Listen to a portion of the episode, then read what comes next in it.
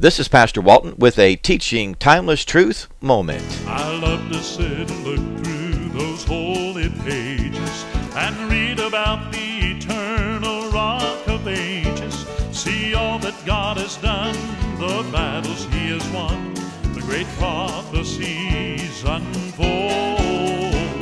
In every book from Genesis to Revelation, I see his loving grace and this great salvation brings courage to my soul, for I know he's in Habakkuk control. chapter number 3, verse number 2 says, O Lord, I have heard thy speech and was afraid. O Lord, revive thy work in the midst of years. In the midst of the years, make known in wrath, remember mercy.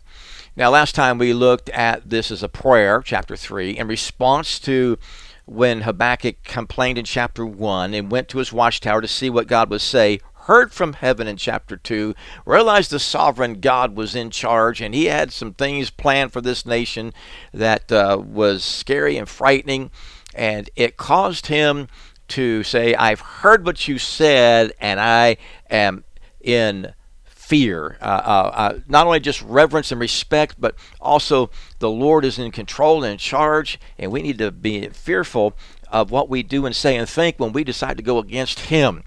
But then there are three things that we want to look at one by one that he uh, petitions the Lord for.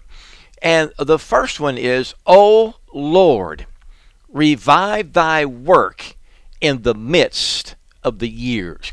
The first uh, petition is a petition for revival. The word revival literally means to make alive. You'll read in the Old Testament, uh, you know, uh, the, the Spirit left the person, and then God touched them, and their soul revived. They came back to life. Uh, you'll see where there was a dead body, and they threw the dead body down. It touched the bones of Elisha, and it revived. It came back alive. Revival is the need of the hour. And when we look at this fact that God says they're going to go into captivity, we realize that they were in captivity for the 70 years that needed to be to fulfill their neglect of what they were supposed to do on the Sabbath rest.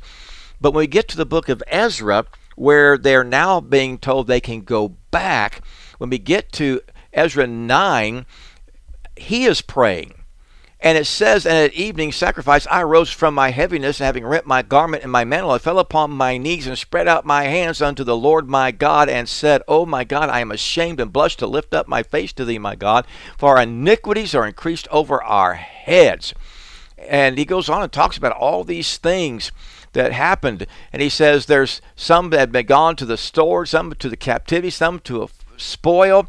But then in verses 8 and 9, he says, And now, for a little space, mm, for a little, just a little space, a little point in time, wow, you have done something, Lord. You know what it is? Grace hath been showed from the Lord our God to leave us a remnant to escape. You allowed us to go back, just like you said, and to give us a nail in his holy place, that our God may lighten our eyes and give us a little reviving in our bondage. For we were bondmen, yet our God hath not forsaken us in our bondage, but hath extended mercy unto us in the sight of the kings of Persia, to give us a reviving to set up the house of our God, and to repair the desolations thereof, even to give us a wall in Judah and Jerusalem. O Lord, revive thy work. Right in the midst of the years, Habakkuk prayed, and they went into captivity. And then in the book of Ezra, 70 years later, God revived the work. And Ezra said, You gave us a little reviving.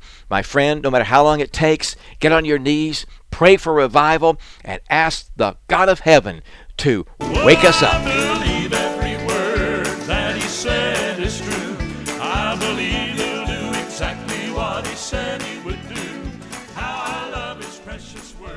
This has been a teaching timeless truth moment with Pastor Roger Walton. You may send all correspondence to tttbroadcasts at gmail.com. Tune in again next time for another teaching timeless truth moment.